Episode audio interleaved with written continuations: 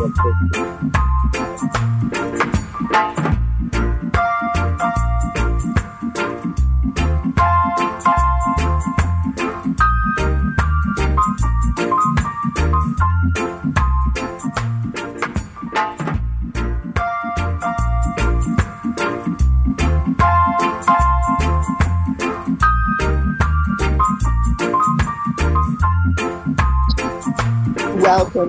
Sojourner Truth. Thank you for staying with us. This is your host, Margaret Prescott.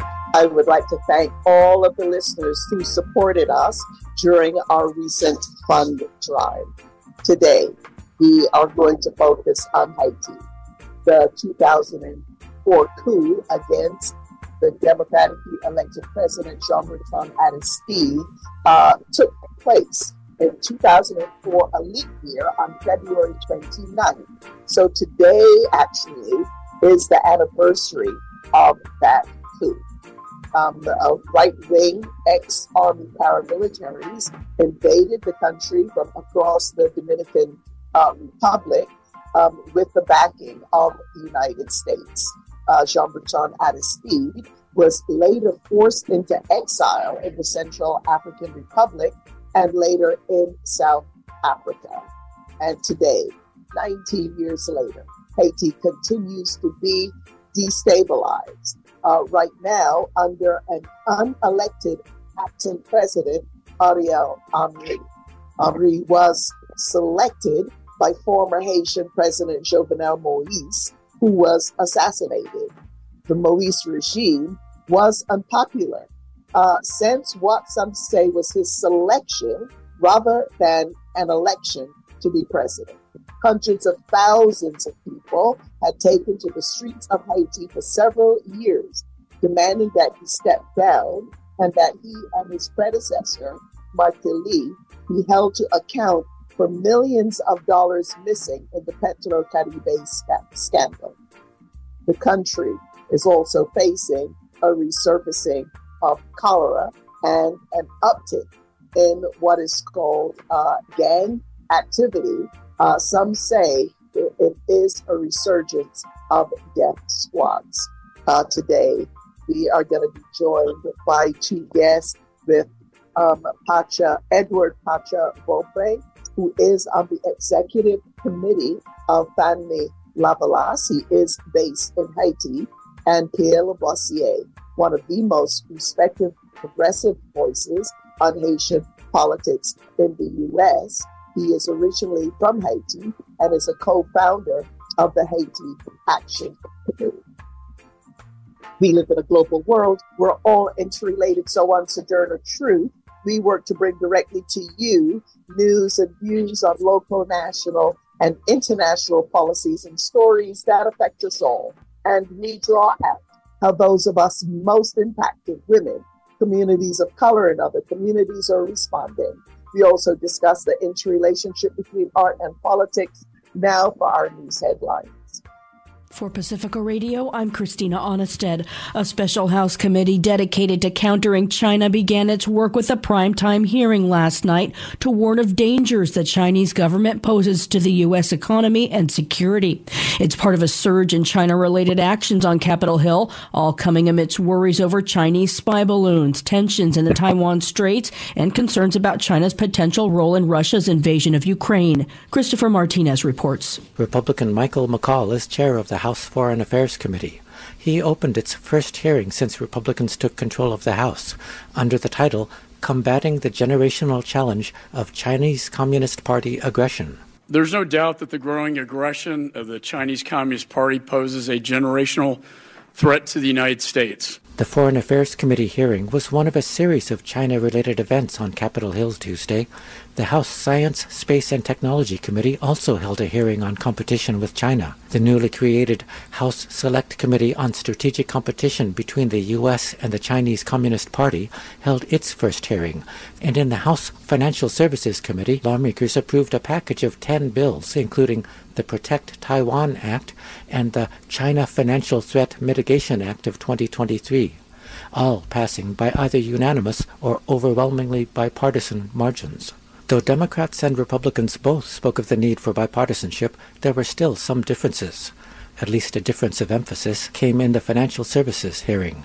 Democrat Maxine Waters of California. Anti Asian American violence has skyrocketed in the wake of COVID-19 pandemic, fueled significantly by former President Donald Trump. We have a responsibility to avoid language that stokes hatred and fuels xenophobia and violence against the Asian American community. I'm Christopher Martinez. China slammed the House committee hearing last night, demanding its members, quote, discard their ideological bias and zero sum Cold War mentality, unquote. A foreign ministry spokesperson said the House Select Committee on the Chinese Communist Party must view China and China U.S. relations in an objective and rational light. She said the new committee should stop framing China as a threat and stop denigrating its Communist Party to score political points at the expense of China U.S. relations. Ukraine's military may decide to pull troops back from the key eastern stronghold of Bakhmut after a bloody months long Russian offensive to capture the city, according to an advisor to Ukraine's President Volodymyr Zelensky. Meanwhile, another advisor denied Ukraine had used drones to attack Russian territory yesterday. Russia's defense ministry alleged Ukraine had targeted infrastructure deep inside the country. Meanwhile, NATO's head Jens Stoltenberg yesterday said Ukraine will someday join the Western military military alliance. NATO allies have agreed that Ukraine will become a, member of uh, our alliance, uh, uh but at the same time, that that is a long-term perspective. What is the what is the issue now is to uh, ensure that Ukraine prevail as a sovereign independent, independent nation, and that therefore we need to support uh, Ukraine. Ukraine's potential membership was a focal point of Russia's invasion a year ago. In the U.S., millions who hope to benefit from the Biden administration student debt forgiveness program may have those hopes dashed as conservatives who dominate the Supreme Court appeared skeptical of the president's authority to forgive up to $20,000 of student debt. The court held a three hour hearing on two challenges to the program. Aileen Alfandary reports. To cancel student loan debt, the Biden administration relied on the HEROES Act. The acronym stands for the Higher Education Relief Opportunities for Students. Now extended, it allows the Secretary of Education to waive or modify the terms of federal student loans as necessary in connection with a national emergency. Chief Justice Roberts indicated the administration may have overstepped the bounds of what is permissible by canceling up to 20,000 dollars of student loan debt per person. We're talking about half a trillion dollars uh, and 43 million Americans. How does that fit under the normal understanding of modifying? Prelogar said the reading of the original statute would allow elimination of student debt. Americans have struggled to pay rent, utilities, food, and many have been unable to pay their debts. To head off immediate harm for student loan borrowers, two secretaries across two administrations invoked the HEROES Act to suspend interest and payment obligations for all Americans with federally held loans. But if that forbearance ends without further relief, it's undisputed that defaults and delinquencies will surge above pre pandemic levels. The administration says 26 million people have applied to have up to $20,000 in federal student loans forgiven under the plan.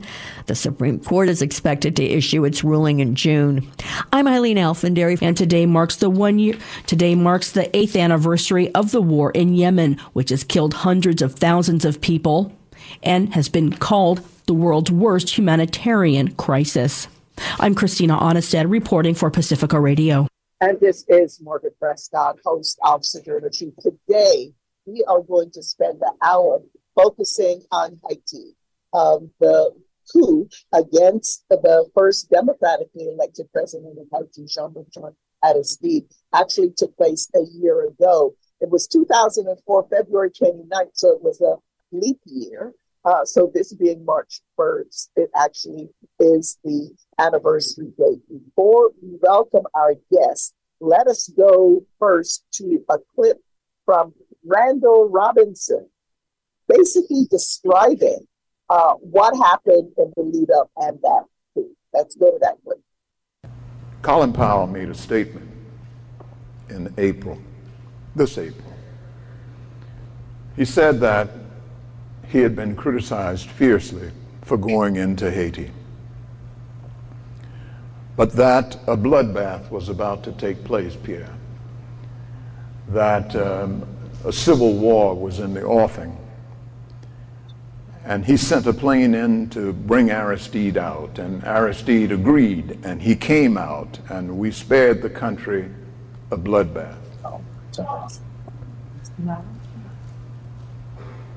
Donald Rumsfeld said that when the plane landed in, in Antigua for refueling, that if Aristide had a problem about anything, he would have said something to his Caribbean colleagues in Antigua when he was there. Colin Powell had lied. Donald Rumsfeld had lied. First, the Army that was making the civil war that uh, Powell was trying to avoid was an army that was armed by the United States. An army that was equipped by the United States, an army that was trained by American special forces in the Dominican Republic. One might safely assume that if we financed it, that if we armed it, that if we equipped it, if we trained it, then we directed it. For we would not have given all of that to any group that could do anything it wanted to do at any time. And what was so clear throughout all of this, that once the rebels, and that's too nice a term for these thugs who had a long string of killings to their names, that once they crossed the border into Haiti in February of 2004, all George Bush had to say, all Colin Powell had to say, all Condoleezza Rice had to say to them was stop. They would have stopped immediately. But they never said that, which means that they approved what they were doing.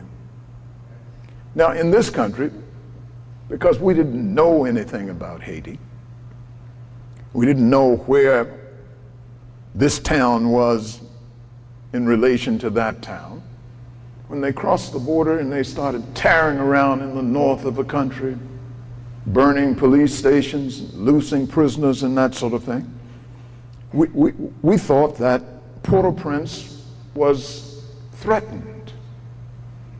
But the closest these rebels would ever come to Port au Prince was the moment they stepped across the border. They did not go west and south to Port au Prince. They went north, away from Port au Prince. There were only 200 of them.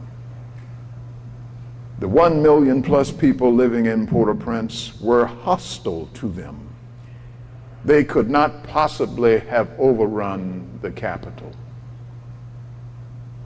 Aristide knew exactly where they were. His helicopter pilot had flown reconnaissance and watched them as they made their stops around the country, killing people with their new American weapons, killing policemen who had no useful weapons because of the embargo imposed by President Clinton and not lifted by George Bush.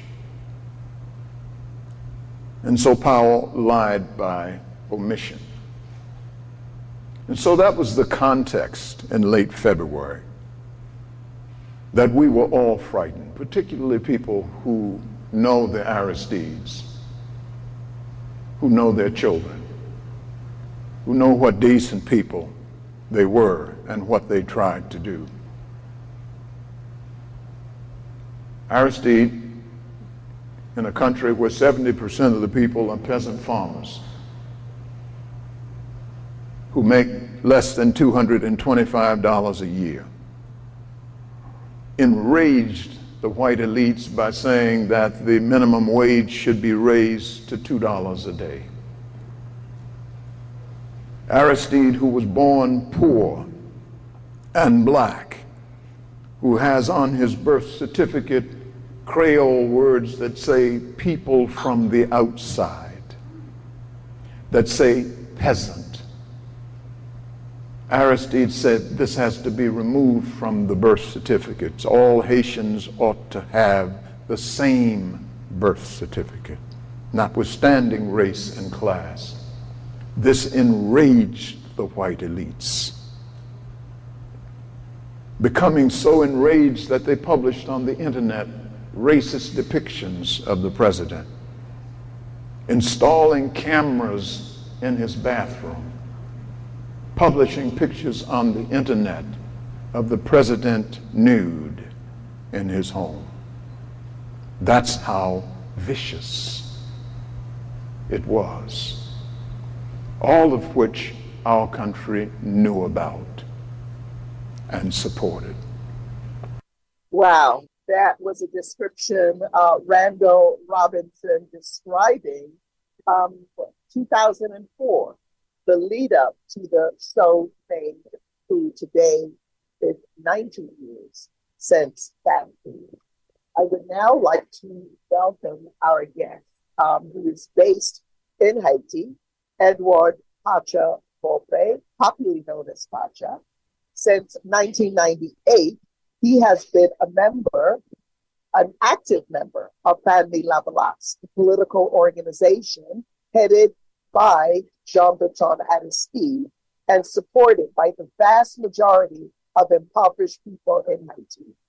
In 2011, he joined the executive committee of Fanmi Lavalas. He runs his own business and holds an academic uh, degree uh, from uh, Institute in Paris, France. Pacha, welcome back to Sojourner Truth. Margaret, it's a pleasure to be with you, especially on an occasion like today, uh, which reminds us of uh, uh, the real uh, stories of our country concerning democracy, where we see that unfortunately there's a will from the international community not to uh, let democracy uh, prosper in Haiti.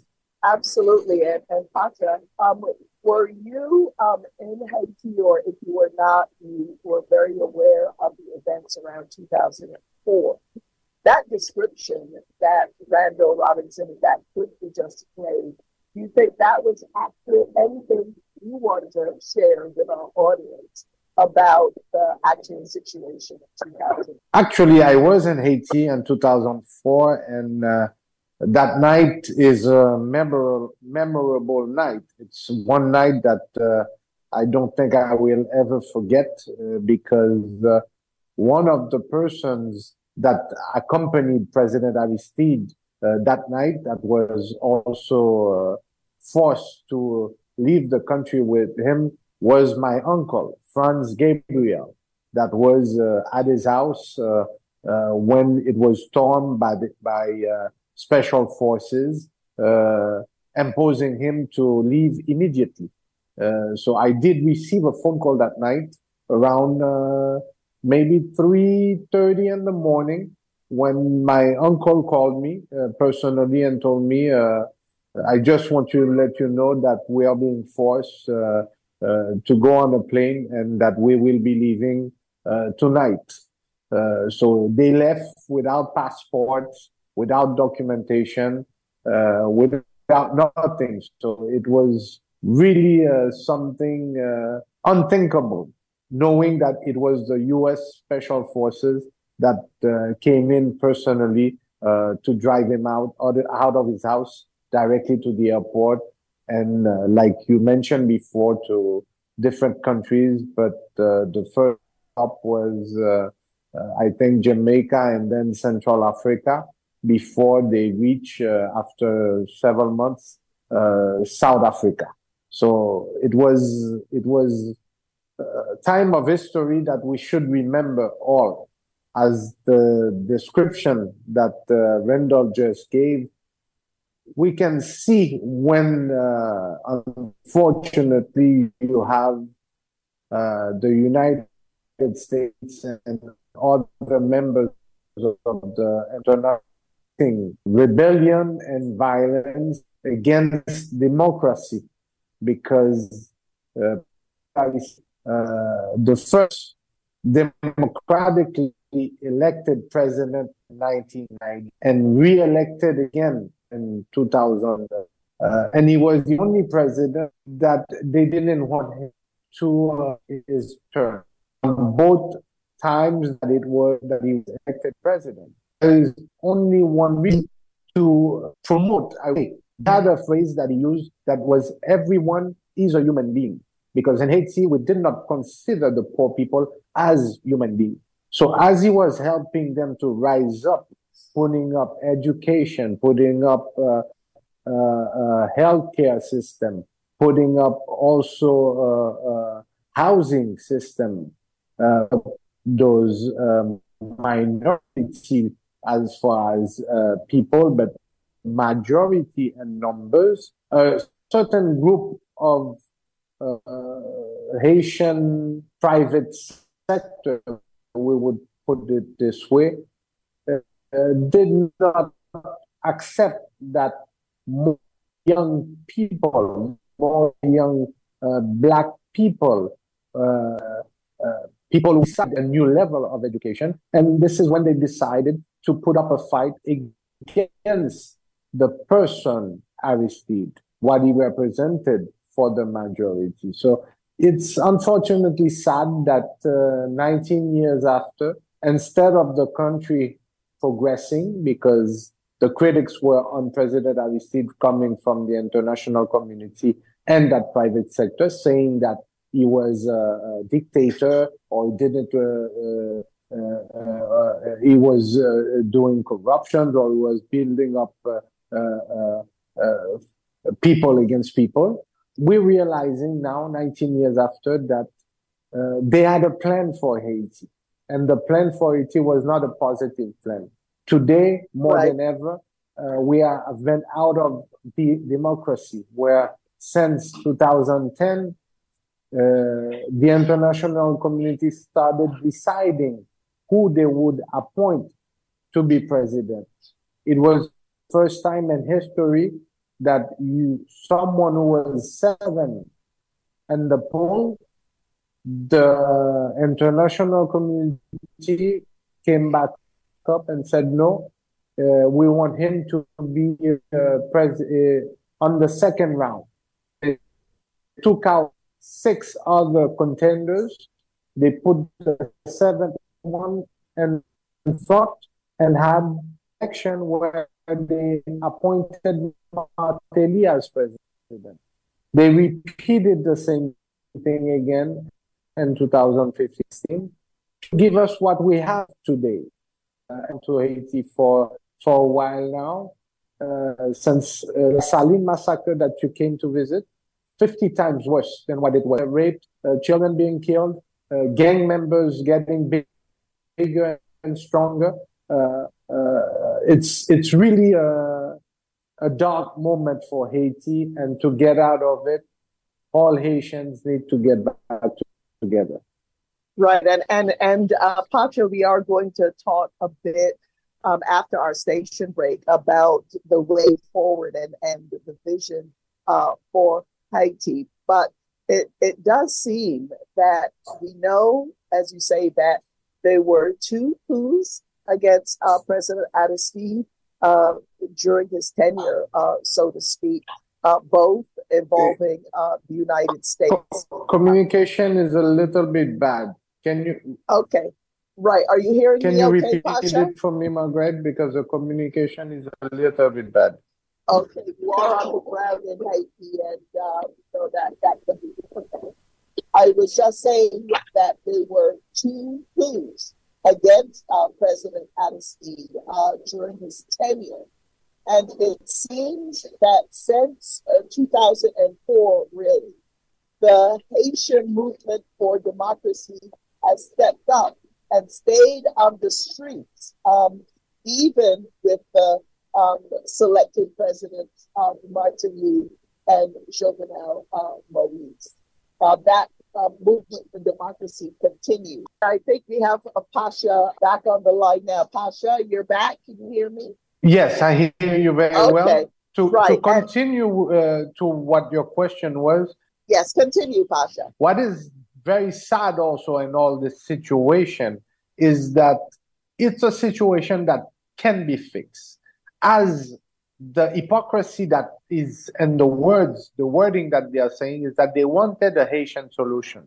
Haiti has been saying that it's important to have a Haitian solution, but whatever has been proposed on the table is not taken into account. They want to dictate their solution to the Haitian people. And this is not going to happen, uh, uh, unfortunately, because the majority has decided to disconnect completely from them. And without being able to reach this majority of people, they are unable to come up with solutions. So, what is important right now is for the international community to understand they can accompany us in a dialogue to have a Haitian project on the table. We don't want Haiti to continue going that path. From 2004 to 2023, we have been getting worse completely. Nothing has been improving, while during those 19 years, we have been imposed a way of life by the international community. They had chosen who they wanted to govern this country, and it has not worked, and it's not being progressive for the majority of the population. So it is important that today everybody gets together. If the international community uh, want to be part of it, it will be very much welcome because we do need human resources to accompany, accompany us to build those capacities because the uh, the state has never been as corrupted as it is today. But it's a fallen state because you don't have the human capacity to bring it back up to put back the security that Haiti needs right now.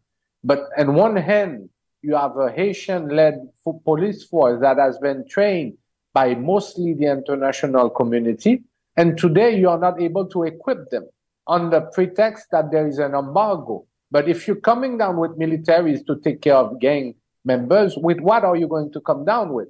You're going to come down with equipment, materials to, to be able to do so. But you don't want to put those materials to uh, uh, available to the police today, which is not acceptable.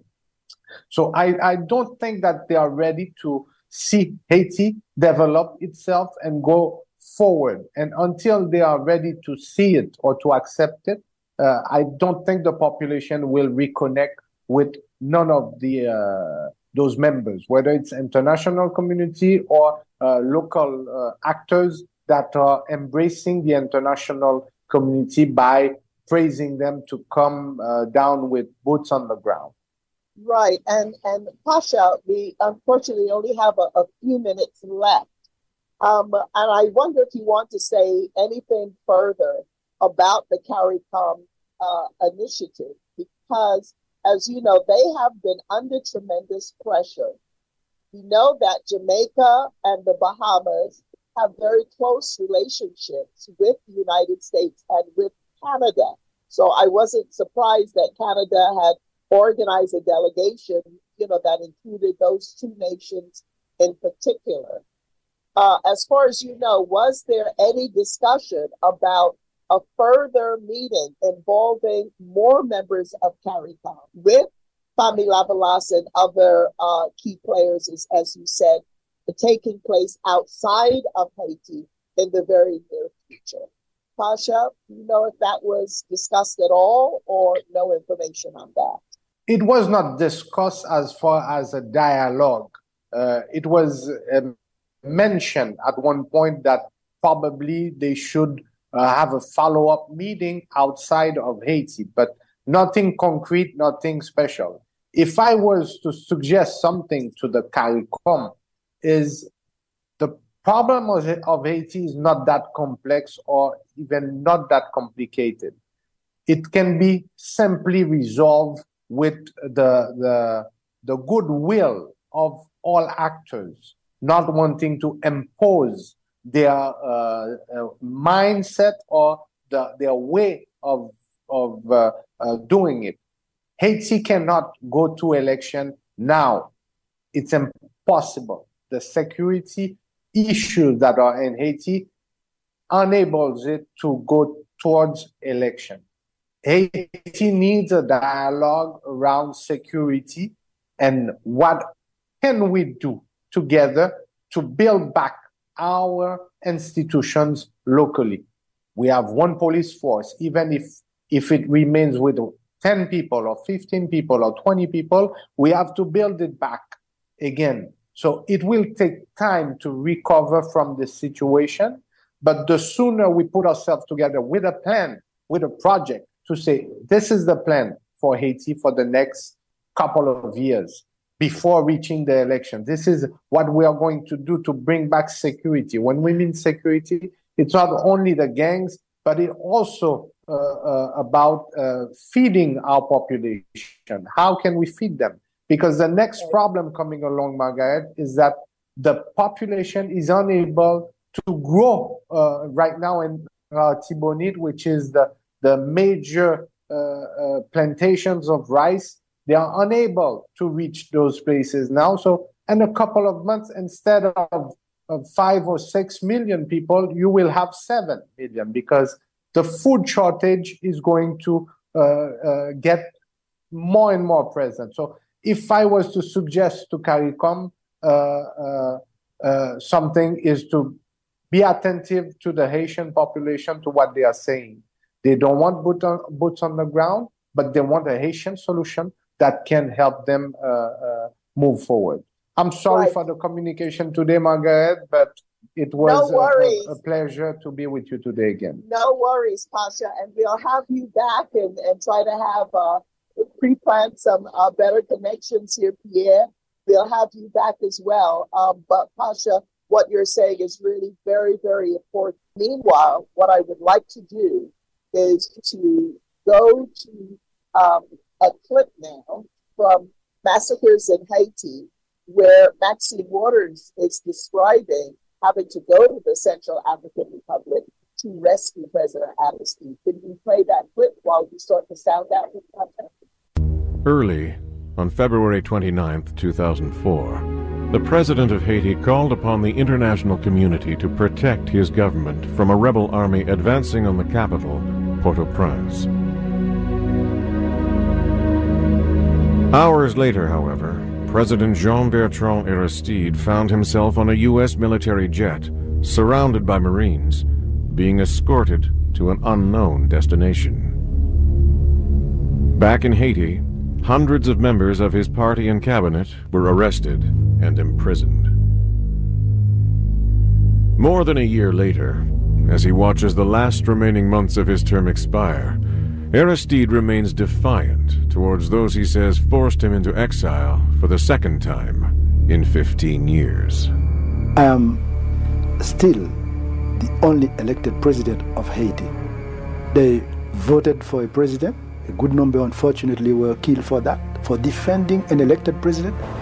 President Aristide told me uh, that he'd been forced uh, from his home, that he had literally been kidnapped. They told him if he did not leave, he would be killed, and a lot of other Haitians would be killed. Every time the Haitian majority has been allowed to go to the polls, it has voted for the same people with the same agenda. Each time that agenda was pursued, the government was overthrown by military force. Aristide represented a people's reform movement and was trying for the first time ever in Haitian history to be the voice of the voiceless. This was, again, the Haitian people in power with all the warts and all the sloppiness and anarchy that come with a, a newly born government. As we attempt to understand how a president so overwhelmingly elected by his people lost the support of the international community, we are confronted by those who defend Aristide and accused the United States of orchestrating his removal. This is not a- about uh, anything but the ideology of the far right wing that now really controls the United States government that does not support popular democracy. Orders from on high are that we are to concentrate on this question just how much was Aristide responsible? But we don't have to follow the orders from on high. And if we're sensible, we see that the only question was how it would implode. But we are also confronted by those who blame the collapse on Aristide himself. There wasn't any question that things were going to fall apart in Haiti. The immediate roots are part of the tragedy of Aristide. This man failed to deliver. Hopes crashed. President Aristide didn't just make mistakes, he willfully misgoverned. And eventually he paid the price for that because he lost uh, his ability to control the whirlwind of violence that he had unleashed on the country for a decade. As the bitterly partisan debate about one of the most controversial figures of the 20th century continues to rage, it remains clear that Haiti is in crisis. I saw things that people are never supposed to see, uh, that just inhuman bodies that you just see. I mean, their daily life is to walk by a body that's being eaten by a dog because it was killed, you know, the night before. It's a setback that's that's multiple decades backwards. Everything's broken, um, and everybody knows it. Aristide was not perfect, but he represented an institution. If allowed to grow and prosper, it symbolized another relationship that Haiti would have to the world. The justice that Aristide fought for, that the Haitian people demand, is still existing. Haiti is poor as dirt. Children are still dying. Is, the, the situation of Haiti defies logic. To see the Haitian people living like that is incredible. My hair is standing on the back of my head right now as I'm talking to you. This is such a waste. This is so undignified. This is a crime against humanity.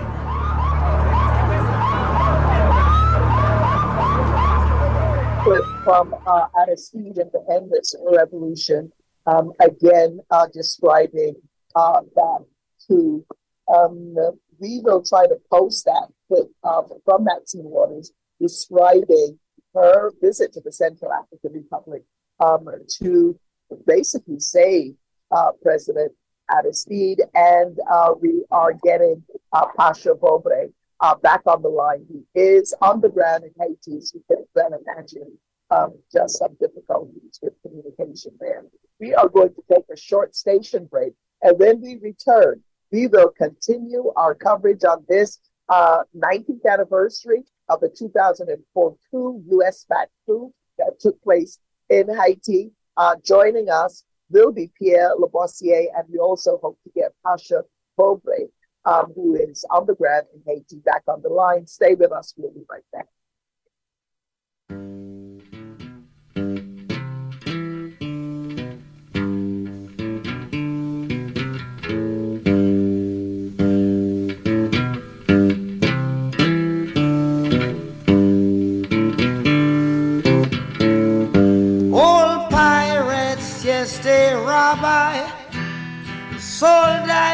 Merchant ships.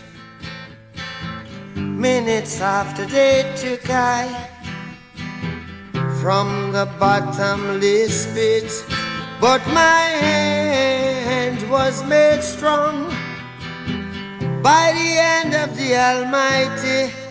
We forward in this generation triumphantly. Won't you help to sing these songs of freedom? Cause all I ever have, redemption songs, redemption songs. Emancipate yourselves from mental slavery. None but ourselves can free our minds.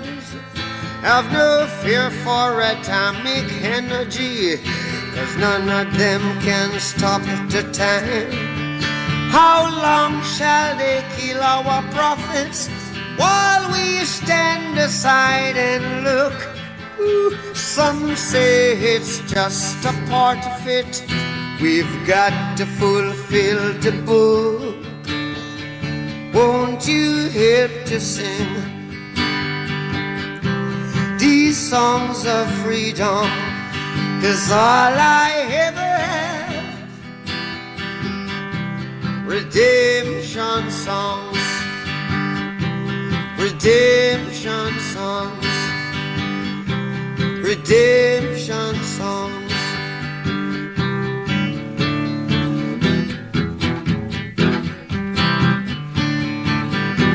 Okay, this is Margaret Prescott, host of Sojourner Truth.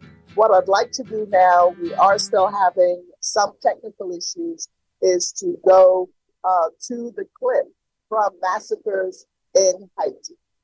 Stay with us. We'll be right back. We know the history of Haiti. We know about Papa Doc. We know about Baby Doc. We know their relationship to some in the United States of America. We understand what Haiti has been through. We understand that President Aristide presented a new possibility. And I want to tell you, ladies and gentlemen, it's a miracle that he's alive today. It's a miracle. And we have to protect him. And even with our visit there, I did not want them to think that our visit with Les Saline had anything to do with him. He knows how to manage himself and how to work out, you know, being safe and all of that. But I want to tell you that he has to be careful. Has to be careful because the attempts to kill him in the past did not happen because luckily we, they had eyes on what was going on.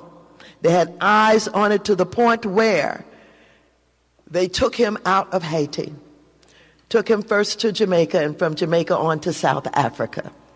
And I have to tell you, I was never a big, big supporter of Colin Powell's, but I remember the day I met him in the hallway after the Aristides had been taken out of Haiti. And I said, What are you going to do about it? And he said, They can leave anytime that they want to. They were up in Central Africa Republic by now.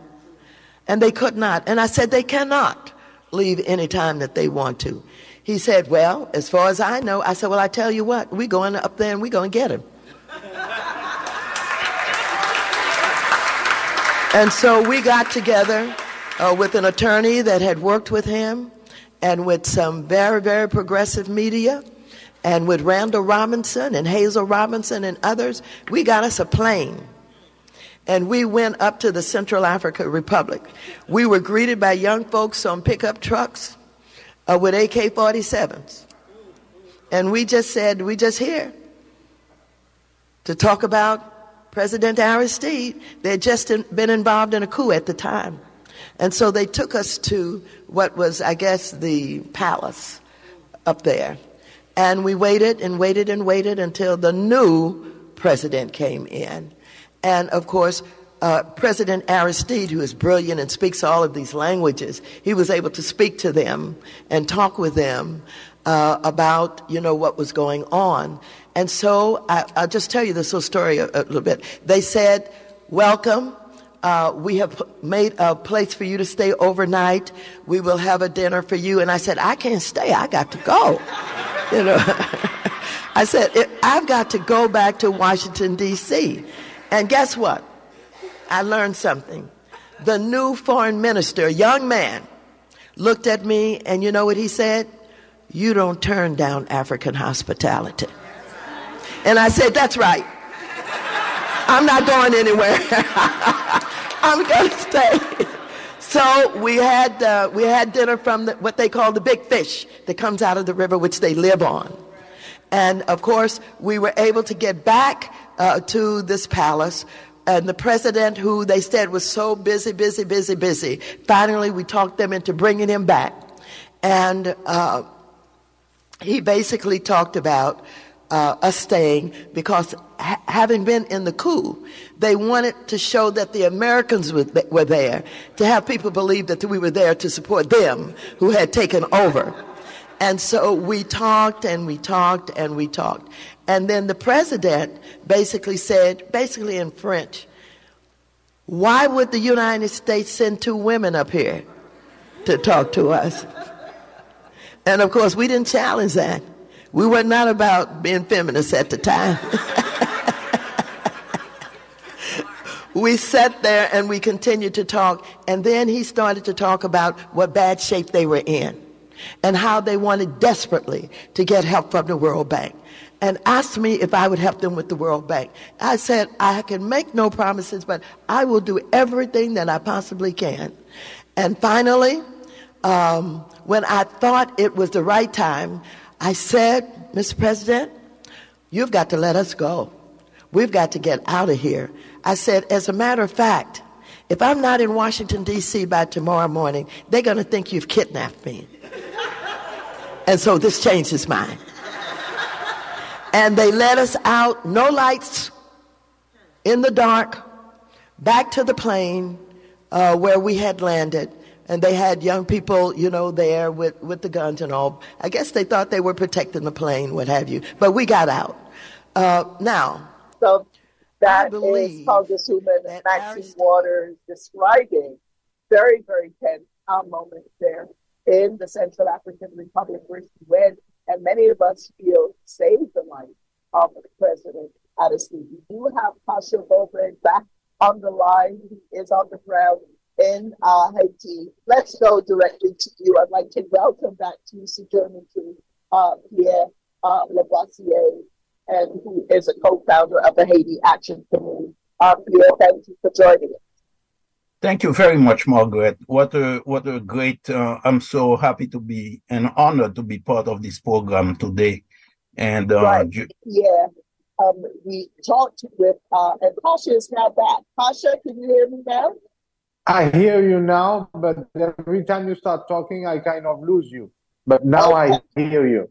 Okay, very good. Pacha, I was asking if you could describe to our listeners the situation on the ground now, and also anything you could share with us about this recent visit of some members of CARICOM uh, to Haiti earlier this week.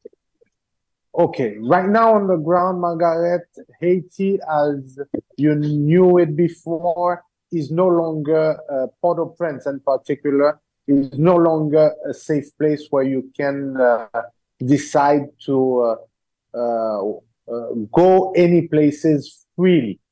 Uh, kidnappings are a daily activity. We're not talking about one kidnapping, we're talking about multiple kidnappings every day.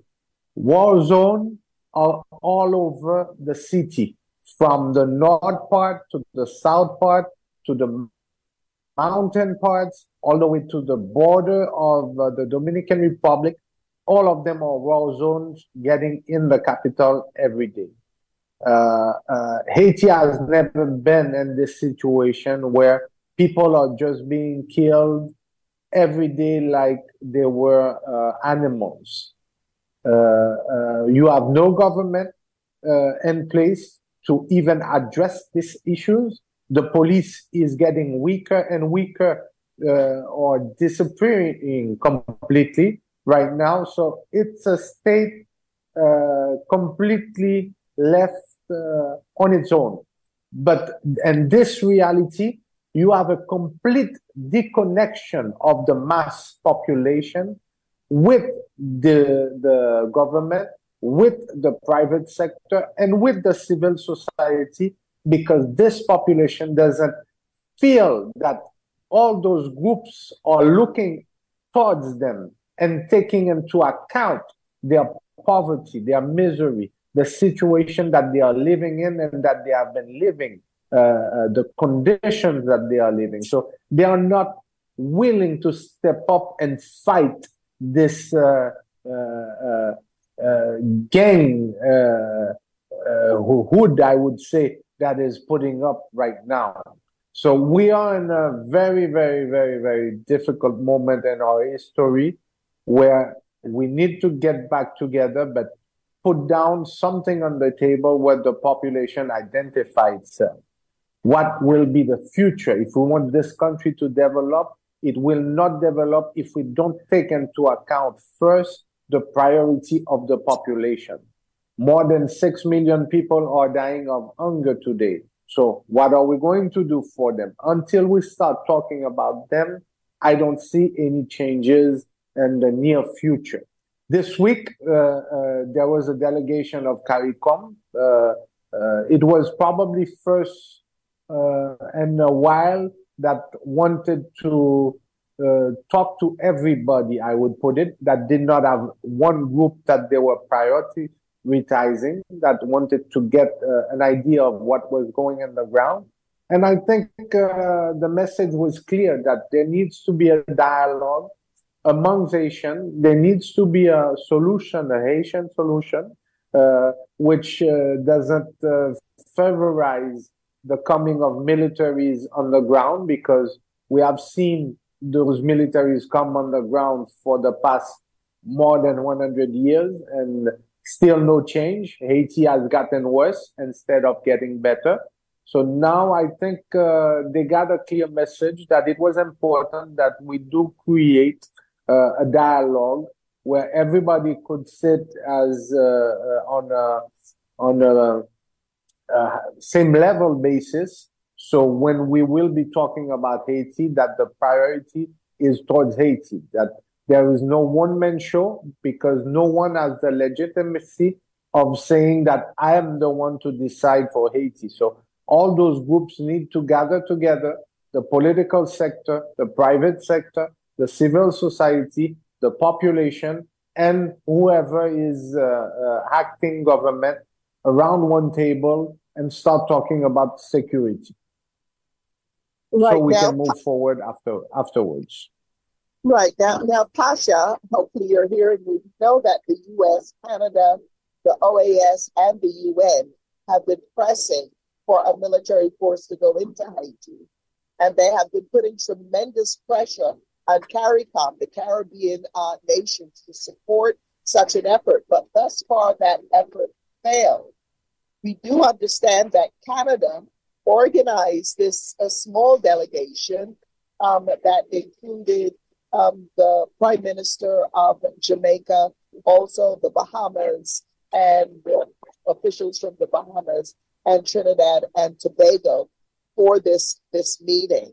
So hopefully, um, I understand CARICOM wants to have a larger uh, meeting, a more in-depth meeting outside of Haiti, uh, so that um, Lavalas and, and other folks could meet with, with CARICOM and, and discuss more of a way forward.